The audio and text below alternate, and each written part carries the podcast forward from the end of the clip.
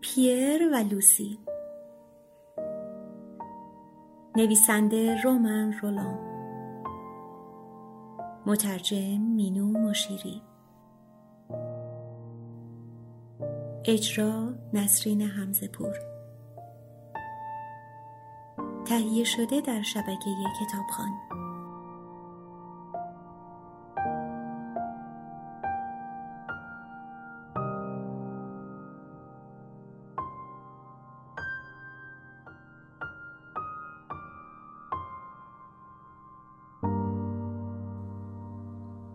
زمان داستان از چهارشنبه شب سی ژانویه تا جمعه مقدس 29 مارس 1918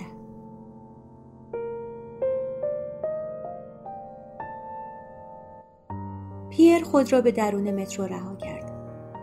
به میان جماعتی خشن و هیجان زده. ایستاده نزدیک در در میان ردیفی از پیکرهای انسانی. و سهیم در هوای سنگینی که به سینه میراندند و بیرون می‌دادند. بیان که چیزی ببیند به تاقهای قوسی سیاه و قرندهی خیره مانده بود که چشمان نورانی قطار به رویشان میلغزید. در روحش نیز همان سایه ها همان کورسوها لانه داشت. مقاوم و پر جنب و در یقه بالا زده پالتوش احساس خفقان می کرد. با دستهای به بدن چسبیده لب به هم می فشرد. پیشانی خیس از عرقش گهگاه از هوای سرد که با باز شدن در واگن به درون میوزید خنک می‌شد. میکوشید چیزی نبیند. میکوشید نفس نکشد. میکوشید فکر نکند. میکوشید زنده نباشد. قلب این جوان هجده ساله که هنوز از کودکی شندان فاصله ای نگرفته بود آکنده از یعصی گنگ بود. آن بالا بر فراز ظلمات این راه های تاغدار این سوراخ موشی که هیولای فلزی در میانش به سرعت پیچ و تاب می‌خورد مملو از جمعیتی که چون کرم میلولید. پاریس بود برف بود. شب سرد ماه ژانویه بود. کابوس مرگ و زندگی بود. جنگ بود. جنگ. چهار سال پیش بود که آمد و دیگر نرفت. بر سالهای بلوغ او سنگینی کرده بود. بر آن دوران بحران روحی که هر پسر تازه بالغی از بیدار شدن احساساتش دل پراکنده می شود و با بخت به وجود نیروهای کور و حیوانی و کوبنده در زندگی پی می‌برد که ناخوانده به سراغش آمدند و او را در اسارت خیش گرفتند و اگر از غذا آن پسر مانند پیر طبعی لطیف و قلبی رعوف و جسمی نحیف داشته باشد احساس انزجار و حراسی به او دست می دهد که جرأت ابرازش را به دیگران ندارد. از این همه بیرحمی، از این همه کارهای کثیف، از این همه بی منطقی طبیعت زایا و سیری ناپذیر، این ماده خوکی که بچه هایش را حریصان نمی بلد. در هر نوجوان شانزده تا هجده ساله اندکی از روح حملت یافت می شود. از اون نخواهید که جنگ را درک کند. این باشد بر شما مردان روزگار دیده. برای او همین بس که زندگی را درک کند و بتواند خشم خود را از وجود آن فرو خورد. معمولا او خود را در رویا و هنر مدفون می کند تا زمانی فرا رسد که به این زیست جدید خو گرفته باشد. زمانی که نوزاد حشره گذار مرارت بار از کرمینگی به حشره بالدار را طی کرده باشد و در این روزهای پرآشوب بهار بلوغ او چه سخت نیازمند آرامش و تعمق است اما آنها آن نیروهای کور و حیوانی و کوبنده در اعماق نقبش به دنبالش میآیند. او را که هنوز در پوسته تازهاش ظریف و آسیب پذیر است میابند و از تاریکی بیرون می‌کشند و به میان بشریت بیرحم رها می‌کنند. و از همان آغاز از او انتظار دارند حماقتها و نفرتهای آن را بی آنکه بفهمد بپذیرد و نه تنها بپذیرد تقاس آنها را هم پس بدهد پیر و مشمولین همسن و سالش همگی نوجوانهایی شانزده تا هجده ساله به خدمت سربازی فراخوانده شده بودند. در شش ماه آینده وطن نیاز به جسم او داشت. جنگ او را می طلبید. شش ماه مهلت.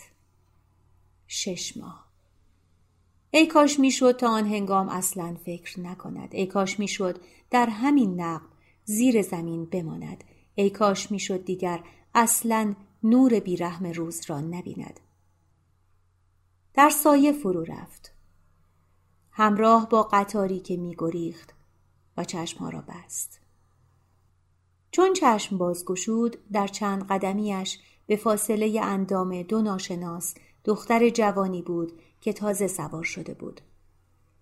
اولین چیزی که از دختر دید نیمرخی ظریف در زیر سایه کلاه بود. با یک حلقه موی طلایی بر گونه ای نسبتا لاغر و نوری که بر این گونه لطیف افتاده بود و خط نازک بینی و لب بالا گشته و دهان نیمه بازی که هنوز از سرعت شتاب برای پریدن به درون واگن میلرزید. دختر از دریچه چشمهای او به قلبش راه یافت. با سراپای وجودش راه یافت و دریچه بسته شد. سر و صدای بیرون آرام گرفت. سکوت. آرامش. اکنون او آنجا بود. دختر به او نگاه نمی کرد. هنوز حتی از وجود او آگاه نبود. اما خودش درون پیر بود. پیر تصویر او را در ذهن داشت. خاموش. میان بازوانش و جرأت نفس کشیدن نداشت. مبادا نفسش او را آزار دهد.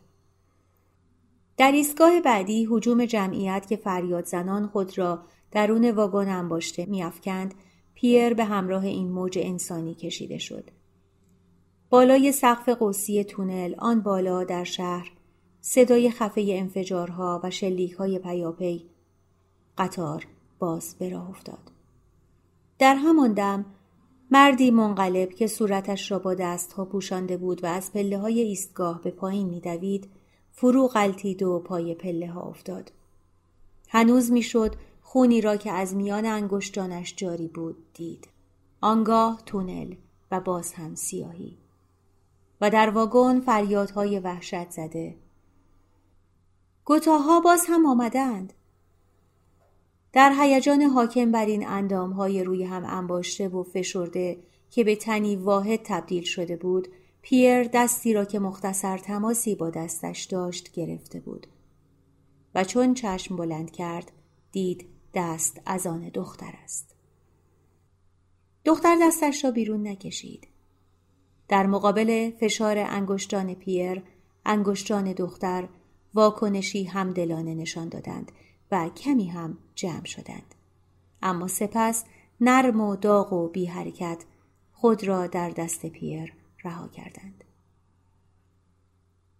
بدین گونه بود که آن دو در پناه تاریکی به همین حال ماندند و دستهاشان چون دو پرنده در یک آشیانه پنهان شده بود و خونی که از قلبشان بیرون می جوشید یکی شد و به میان گرمای دستهاشان دوید.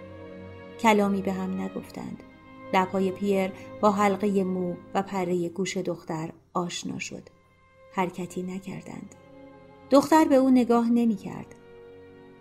دو ایستگاه بعد دستش را از دست پیر بیرون کشید و دست پیر هم مقاومتی نکرد. دختر از میان جمعیت خزید و بیان که پیر را نگاه کند از قطار بیرون رفت. چون ناپدید شد پیر خواست به دنبالش برود. دیر شده بود. قطار به راه افتاده بود. در ایستگاه بعدی پیاده شد و بالا دوید. و خود را به سطح زمین رساند. هوای سرد شب و تماس چند برفدانه نادیده را احساس کرد و شهر را دید حراسان و درگیر در حراس خیش بر فراز شهر در دل آسمان پرندگان ستیز جو چرخ می‌زدند اما پیر تنها او را می‌دید.